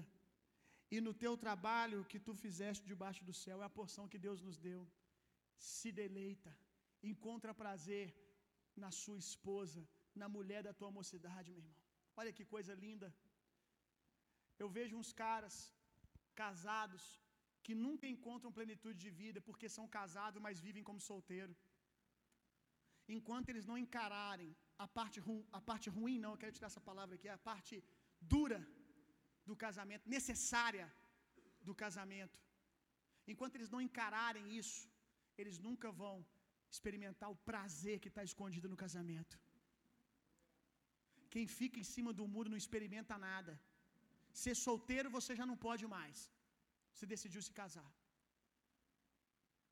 Aí fica em cima do muro, vivendo duas vidas, uma de casado e uma de solteiro. Pula para o lado dos casados, meu irmão. Investe na sua família. Ai, pastor, eu acho que eu não tenho a família que eu mereço. Ninguém tem a família que merece. Você tem a família que tem coragem de construir. Família se constrói. Para com essa rasgação de calcinha. Ai, eu, não, eu mereci uma mulher melhor. Eu mereci uma família melhor. Eu era tão homem de Deus. E alguém botou uma arma na tua cabeça? Foi você que escolheu. Foi aquilo que debaixo de oração você escolheu. Agora para com essa rasgação de calcinha, meu irmão.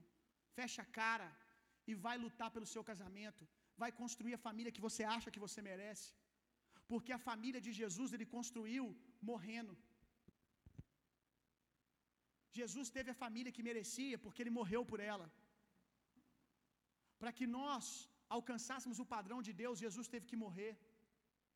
Se você quer uma noiva santa, se você quer uma noiva que dá prazer para você, a Bíblia diz: se o grão de trigo não cair na terra morrendo, ele não produz fruto. Você quer uma família que te dá prazer? Porque a Bíblia diz que ele é digno do fruto do seu penoso trabalho, mas hoje ele encontra prazer nos frutos. Estou falando de Jesus, mas para encontrar prazer nos frutos, primeiro ele chorou. Primeiro ele renunciou, primeiro ele deu a vida. Qual tipo de noiva que você quer? Jesus vai receber uma noiva santa, linda e ornada. Por quê? Porque ele pagou um preço por ela. Comece a pagar um preço pela família que você quer ter. Hoje, meu irmão, fiz seis anos de casado ontem e tem sido como vinho. Quantos desafios eu superei do meu primeiro ano de casado? Eu namorei pouco tempo. Fui começar, a gente foi começar a se conhecer de verdade dentro do casamento. Quantos conflitos que nós tínhamos que hoje nós não temos mais, coisas que nem, nem chegam na nossa mesa mais, porque como vinho, foi amadurecendo. E quanto mais eu decidi me renunciar, quanto mais eu decidi perder, porque a gente acha que o segredo é vencer discussões, o segredo é perder, meu irmão. O segredo é estar disposto a morrer, a ver seu orgulho sumindo cada dia mais. E eu ainda preciso aprender isso ainda. Provavelmente esse homem de Deus que está aqui me dá aula em muita coisa, porque mais tempo, mais o vinho dele está apurado. Os homens muito tempo casados aqui talvez me deem aula em algum sentido, graças a Deus por isso. Mas foi me desvaziando, me esvaziando, renunciando, que hoje eu tenho um casamento doce, maravilhoso, prazeroso. E eu tenho certeza que daqui a dois anos ele vai estar com um vinho mais gostoso ainda. Mas porque vai ficar sendo apertado no odre. Amém? Aleluia. Se deleita, meu irmão, na mulher da tua mocidade. Eu gosto dessa expressão aqui. Culto de homens, amém? Goza. Goza com a mulher da tua mocidade. Encontra, meu irmão, tesão na mulher da tua mocidade. Para de se comportar como um menino. Você tem uma mulher em casa, meu irmão, onde você pode encontrar prazer, deleite. Você vai continuar encontrando prazer nas mulheres da revista, cara. Você vai continuar encontrando prazer nas meninas da internet. Goza, quer gozar? Goza com a mulher da tua mocidade. Goza com a tua esposa, meu irmão. Vira o teu olho e vai virar o olho da tua esposa. Que eu quero ver se tu é macho mesmo. Porque talvez você é o, o, o pica das galáxias. Quando você terminei e gozei. Será que a sua esposa goza junto com você? Será que a tua esposa tem encontrado deleite? Eu vou falar uma coisa assustadora para você que eu e a minha esposa já tivemos que ouvir de mulheres casadas há anos, moças novas, que estão tendo as suas vidas ceifadas todos os dias do prazer, porque falam para a gente assim, pastor, eu nem sei o que é gozar. Porque o meu marido chega na cama, me trata igual uma prostituta, me vira para um lado, me vira para o outro, e eu tenho nojo disso. Eu, meu irmão, eu já ouvi uma, duas, três, quatro vezes moças cristãs que oraram muito tempo, meu irmão, para casarem com um príncipe, falarem pra, no, no meu gabinete, para mim e para minha esposa, com lágrimas nos olhos, constrangida. Fala comigo, pastor, depois da relação sexual com meu marido, eu me sinto uma prostituta. Por causa das coisas que ele quer que eu faça, do jeito que ele conduz as coisas. Você acha que mulher não sabe que você está tratando ela igual a um artista de filme pornô?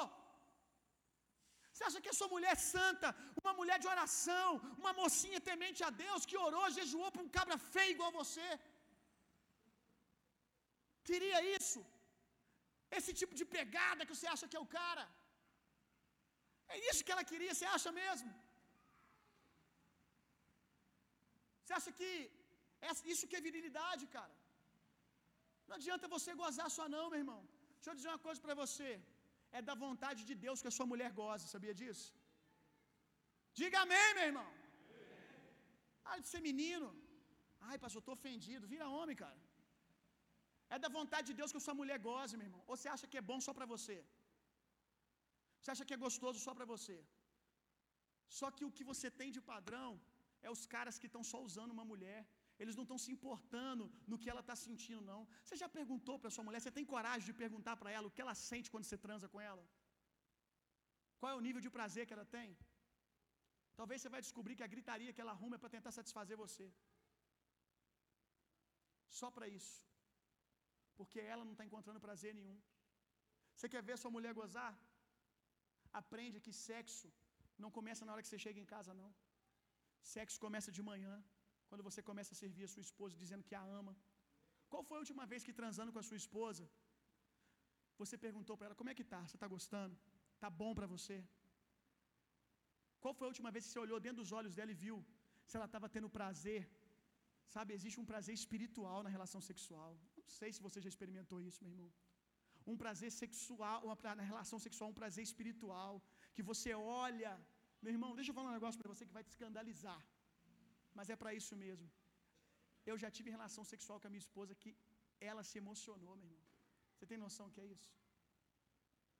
Que ela depois, emocionada, sabe, extasiada, não é porque eu apliquei as técnicas do pornô, não, o infeliz é porque ela ouviu o quanto ela era amada. Será que você sabe fazer sexo com a sua boca? E não, ô idiota, não é isso que você está pensando, não. Tarado. Essa não é a aula de hoje, não. Isso aí deixa para o evento dos homens, para o campamento. O sexo com a boca que eu estou falando, porque muitos de vocês sabem fazer o outro. Você aprendeu isso aí, os filminhos te ensinou, né? O sexo com a boca que eu estou falando é usar suas palavras para alimentar sua esposa, para levantar a autoestima dela. Que às vezes no, no que você está esperando é que a sua esposa fique gritando na cama. Não há nenhum problema. Se ela gosta de gritar, deixa gritar. Se você gosta de gritar, pode gritar também, meu irmão. Eu quero saber. Bem que é meio estranho, né? Mas cada um com seus problemas. Cada, cada mulher com seus problemas. Mas deixa eu falar uma coisa para você, o que a sua esposa que a sua esposa quer ouvir mesmo na relação sexual não é os seus gritos não, ou os dela. Ela quer ouvir você dizendo você é linda. O seu toque de proteção. Você sabe fazer esse tipo de sexo? Você sabe fazer o sexo que começa na pia, você lavando, você servindo, você dando um presente. Quanto tempo você não dá um presente para sua esposa, cara? Olha, a sua esposa tem pai. E eu não estou falando do pai natural, não. A sua esposa tem um pai espiritual. Você sabia que o pai da sua esposa é Deus? Alguns aqui ficaram tremendo as pernas para pedir a, a mão da namorada, da esposa para o pai. O Galoso ficou mijando nas pernas uma semana, porque o cara é policial. O cara é policial, brabo, já recebeu ele com arma na mesa e tudo. Tem uns caras que ficam mijando nas pernas para pedir a mão da noiva. Você deveria mijar nas pernas mesmo quando você pensar que o pai da sua mulher é Deus. Você acha mesmo que um pai natural se importa e compra mais as brigas de uma filha do que um pai espiritual como Deus? Tem muito cara que vai mijar nas pernas e vai cagar a perna baixa no dia do juízo. Quando você descobrir que na face de Deus está o pai da sua esposa que você traía, adulterava na pornografia, que você ofendia, que você machucava. E aqui eu não estou falando de salvação ou não salvação, não, gente. Estou falando de julgamento de obras. Julgamento de obras que todo cristão vai passar. Não estou falando do trono, de, do julgamento de salvação, não. Você aceitou Jesus? Glória a Deus, amém. Está salvo, mas você vai passar pelo pai ainda. Você vai passar pelo pai da sua, da sua esposa ainda. E ele vai te falar umas verdades. Você vai borrar a tua calça, meu irmão. Eu fico imaginando, cara. Se. Quem aqui é pai de menina aqui? Tu vai facilitar pro cara? Vai? Acho que não, né? No sentido não é de ficar pagando de homenzão, não. Facilitar no sentido de aceitar qualquer coisa? Acho que não, né? E por que, que Deus tem que aceitar? Por que, que Deus tem que aceitar qualquer coisa? O que, que você acha, meu irmão? Que Deus pensa de uma mulher que orou muito, foi temente ao Senhor, serviu na igreja, e aí ela começa a, se encantar por um rapazinho, se casa com ele, e ela pensa assim: vou passar minha vida com esse cara, porque ela é uma mulher temente a Deus, não existe outra opção. Esse é o meu esposo, eu vou passar. Chegou uma mulher aqui, gente, silêncio. Ó. Ó, silêncio, hein, gente? Então, nós estamos aqui falando sobre oração. Nós estamos falando aqui sobre disciplinas espirituais. Amém, irmãos? É, frutos do Espírito, glória a Deus. Esse machado aqui, meu Deus, dá uma ideia, gente, para explicar esse machado aqui. Aleluia. Vá em paz, irmã. Deus abençoe. Vamos botar fogo aqui de novo, gente. Vamos lá. Bora. Então, assim, onde eu estava? Onde eu estava? É.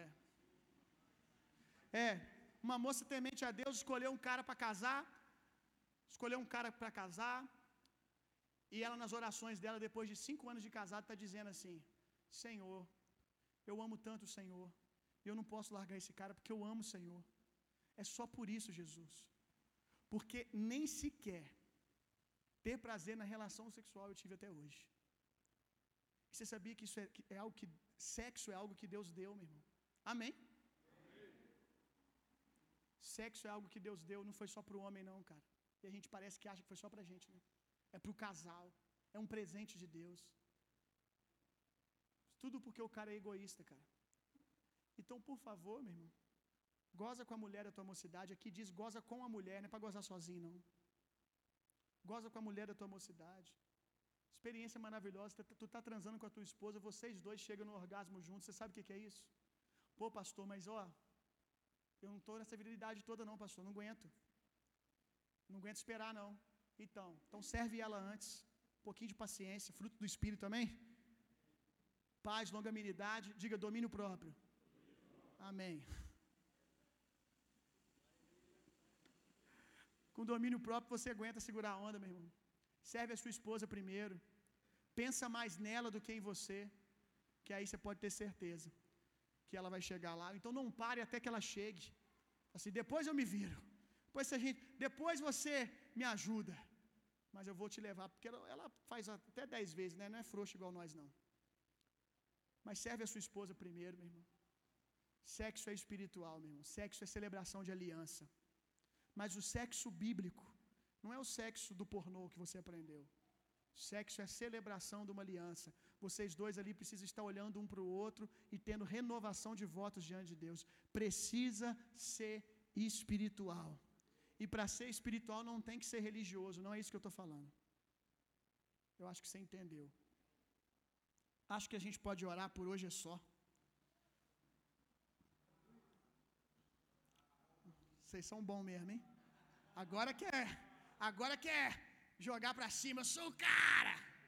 Se coloca de pé para a gente orar. Glória a Deus.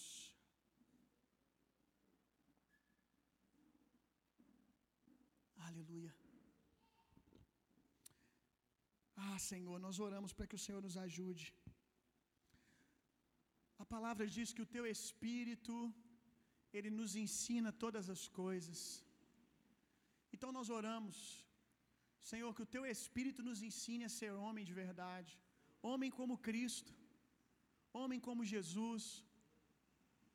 Senhor, nós amamos o Senhor. Esses caras aqui, apesar de serem cabeça dura, de terem aprendido a serem cabeça dura, de terem aprendido uma masculinidade pervertida, diabólica, opressora, eles amam o Senhor. Ainda que a nossa mente não demonstre isso, Senhor, o nosso coração te ama. O nosso coração ama agradar ao Senhor. Então eu oro para que a semente do Evangelho que está no nosso coração, a obra maravilhosa que o Senhor já terminou no nosso espírito, comece a renovar a nossa mente, Senhor. Renova a nossa mente, Senhor. Renova a nossa mente.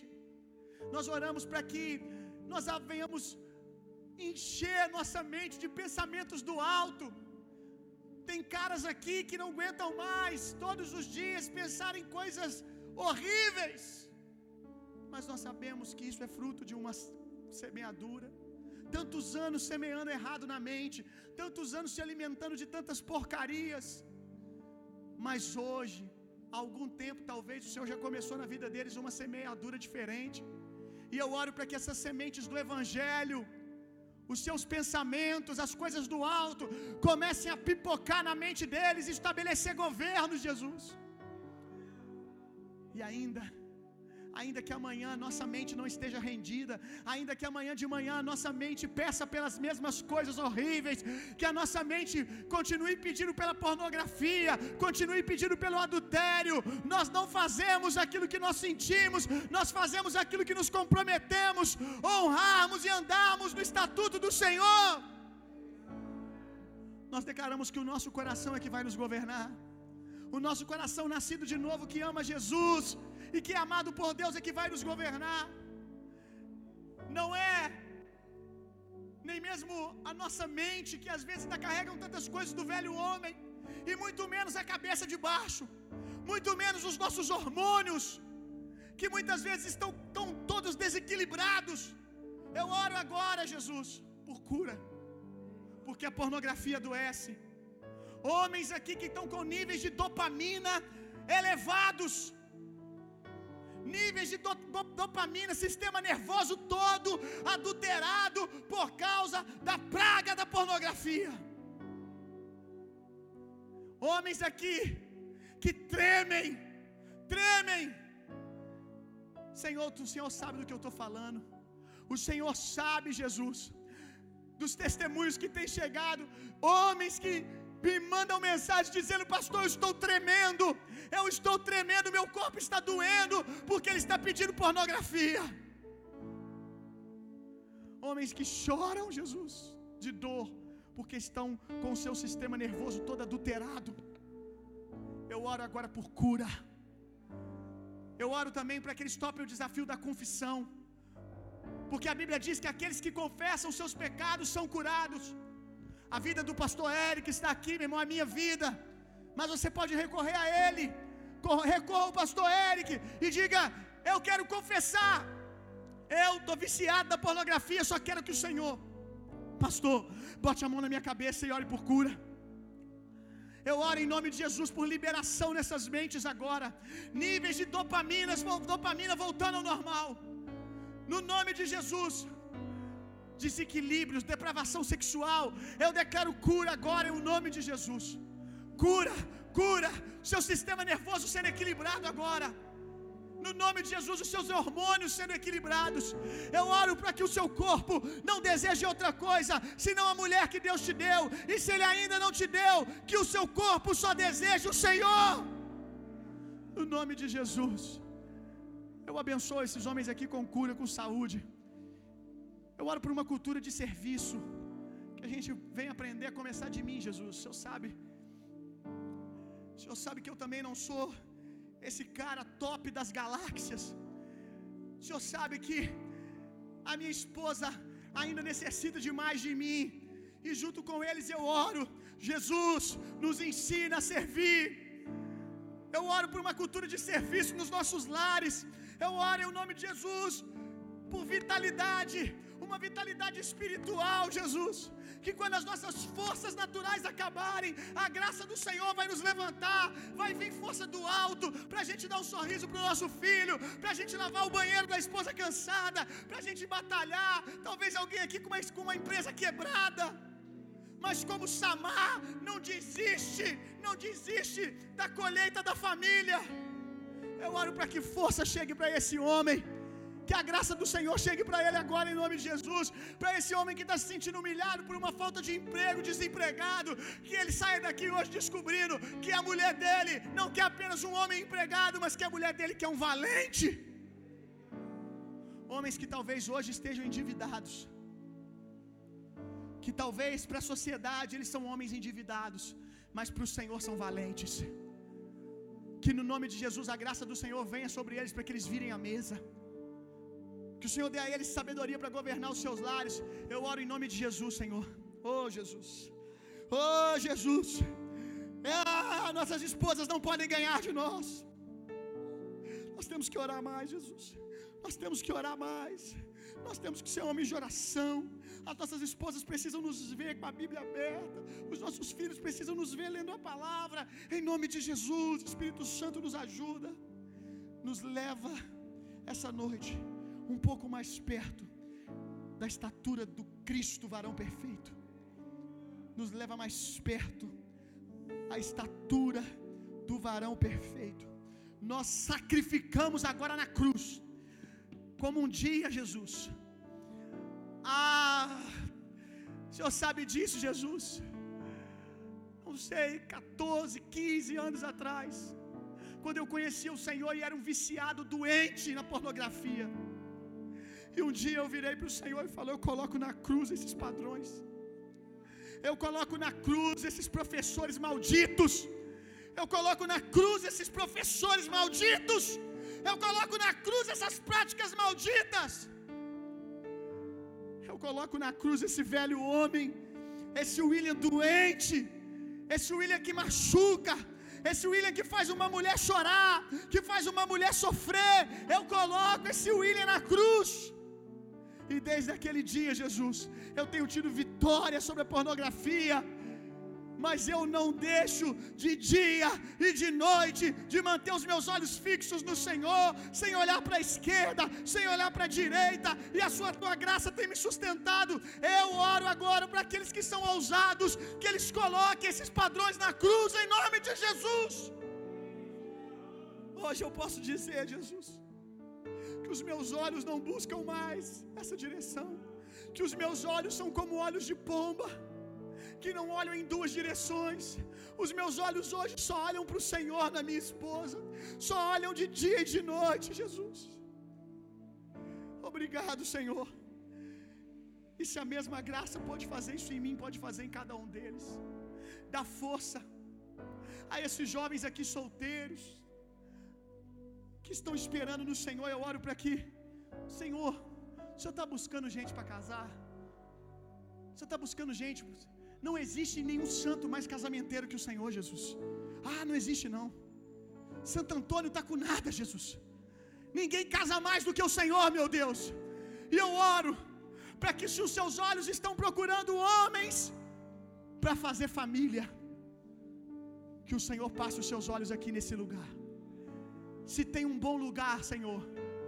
Se tem um bom lugar, meu Senhor, para o Senhor encontrar, não um homem perfeito, não um homem perfeito, talvez um homem que está começando a ser forjado agora, Mas um homem que quer acertar é no culto de homens, é no culto de família.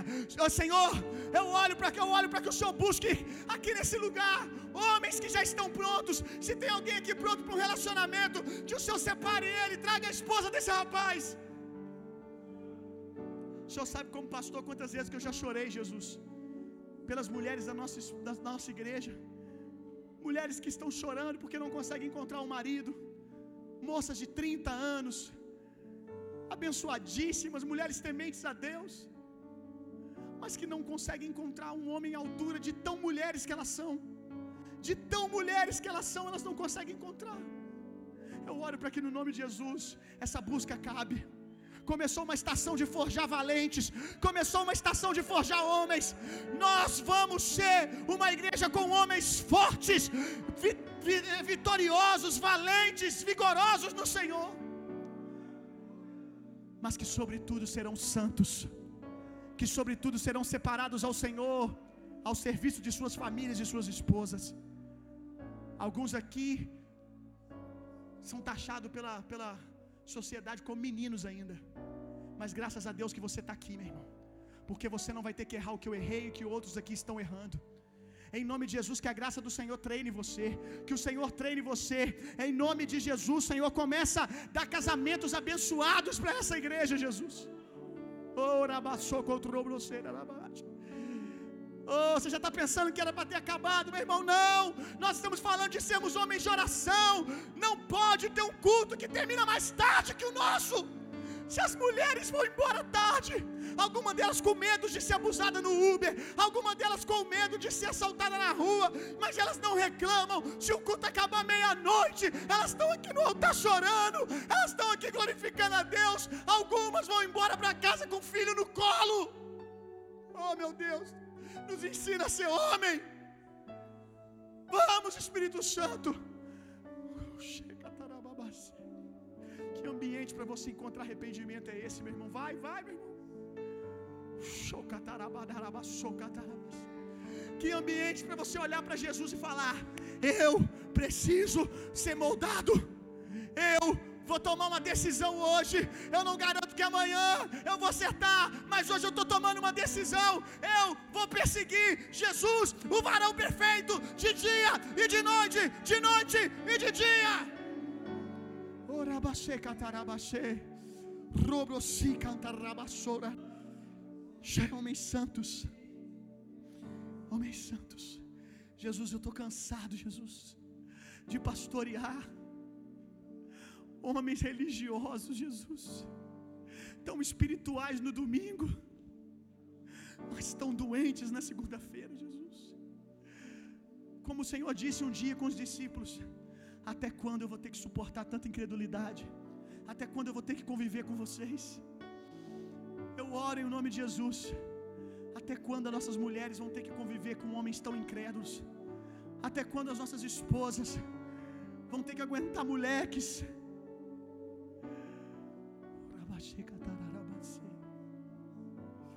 Até quando os homens serão como cruzes, fardos para suas esposas, não refrigério? Oh Espírito Santo, caia sobre nós com uma unção poderosa, Jesus. Nos emocionarmos na Sua presença é tão bom, Jesus. Homens também choram, homens também se quebrantam, homens também se emocionam, mas, sobretudo, nós queremos hoje assumir o poder da decisão. Oh, Jesus, eu, se o Senhor quiser vir e a gente babar aqui, chorar, orar no Espírito, gente ser batizada, curada, amém, glória a Deus. Mas eu queria tanto que dentre isso o Senhor viesse e nos tornassem, nos tornassem homens santos, Jesus, que protegem suas esposas, seus filhos, que fazem do Deus do domingo o Deus da segunda, o Deus da terça, o Deus da quarta, de todo dia. Até quando, Jesus, eu como pastor vou ter que ficar lidando com homens cinco, seis, dez anos de casados, mas que até hoje, até hoje insistem pela pornografia, preferem uma mulher na internet do que encontrar prazer nas suas esposas. Até quando, como pastor, por amar a tua palavra, eu vou ensinar as mulheres a permanecerem com seus maridos, mas lá na minha cabeça, lá no fundo, eu fico dizendo: meu Deus, coitada dessa mulher. Até quando, Jesus? Que nós vamos ter que empurrar as mulheres, porque elas temem ao Senhor, elas obedecem a tua palavra. Vamos ter que empurrar para os seus lares, que são um verdadeiro lugar de sofrimento. Até quando, Jesus? Oh, Senhor. Nós não acreditamos no fim da família, Jesus. Então nós oramos. Só o Senhor pode restaurar as casas dessa igreja. Restaura as famílias dessa igreja, Jesus. Que as mulheres não queiram mais correr de seus casamentos. Que elas não fiquem mais de opinião em opinião buscando alguém que só diga: vá embora, mulher. Que elas encontrem refúgio nos seus maridos, nos seus lares. Nos ajuda, Senhor. Ora baixê, catarararabaxê, catarararabaxê, catarararabaxê. Nossa adoração. Que bom que você chegou até aqui. Esperamos que você tenha sido impactado. Para ouvir mais, siga nosso podcast e nos acompanhe nas redes sociais.